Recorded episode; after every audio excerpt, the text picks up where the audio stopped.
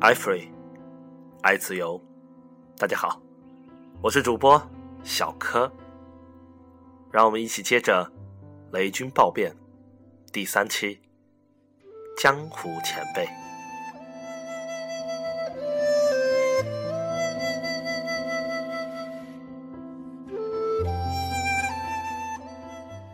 周鸿祎在一九九五年结识雷军。当时，周鸿祎研究生刚刚毕业不久，在方正做程序员。雷军这时坐镇北京金山。当时对我来讲，雷军算是一个传奇人物了。周鸿祎对人物记者回顾：当年北京满大街跑的还是黄面的，周鸿祎每天。要挤三个小时的公交车上班，而雷军那时候就已经开上了一辆白色桑塔纳，嚯，就像今天开一辆卡宴一样。说话之间，一场颁奖典礼正在三六零总部大楼外举办，一位搜索工程师因公众杰出，得到了一辆卡宴。作为奖赏，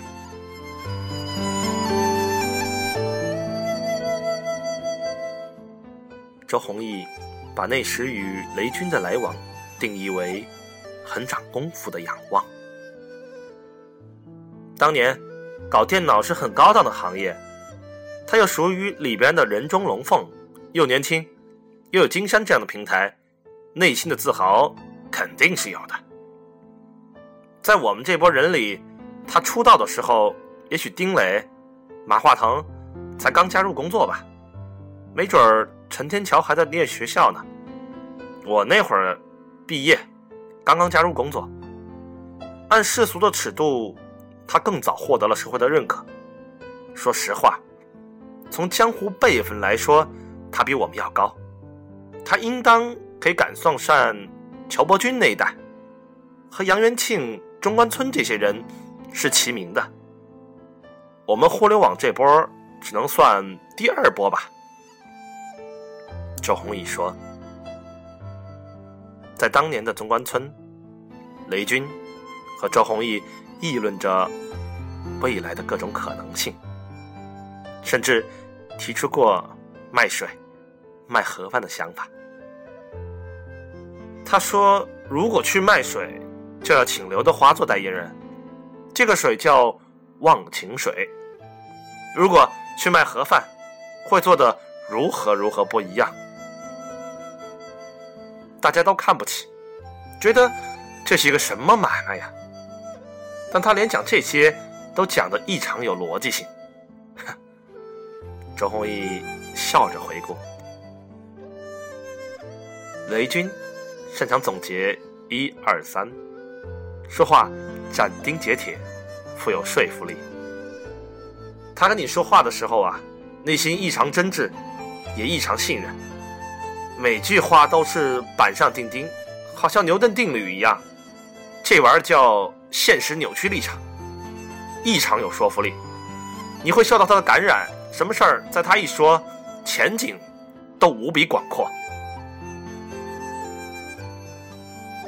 很早。雷军在市场营销上的功力，就让周鸿祎感到诧异。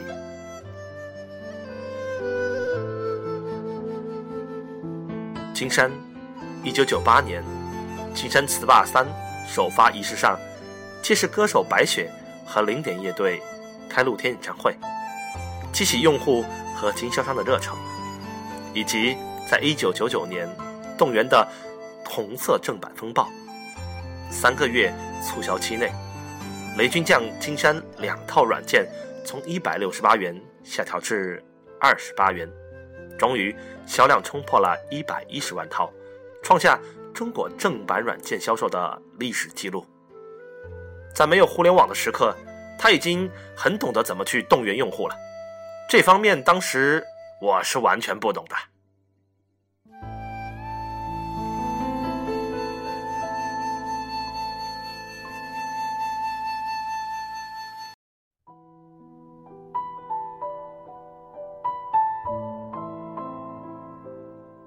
传奇人物志系列节目摘自微信公众号“传奇”。如果你想收听更多内容，请关注我们的公众微信号 “iFree 微商俱乐部”。感谢收听，我是小柯，下次见。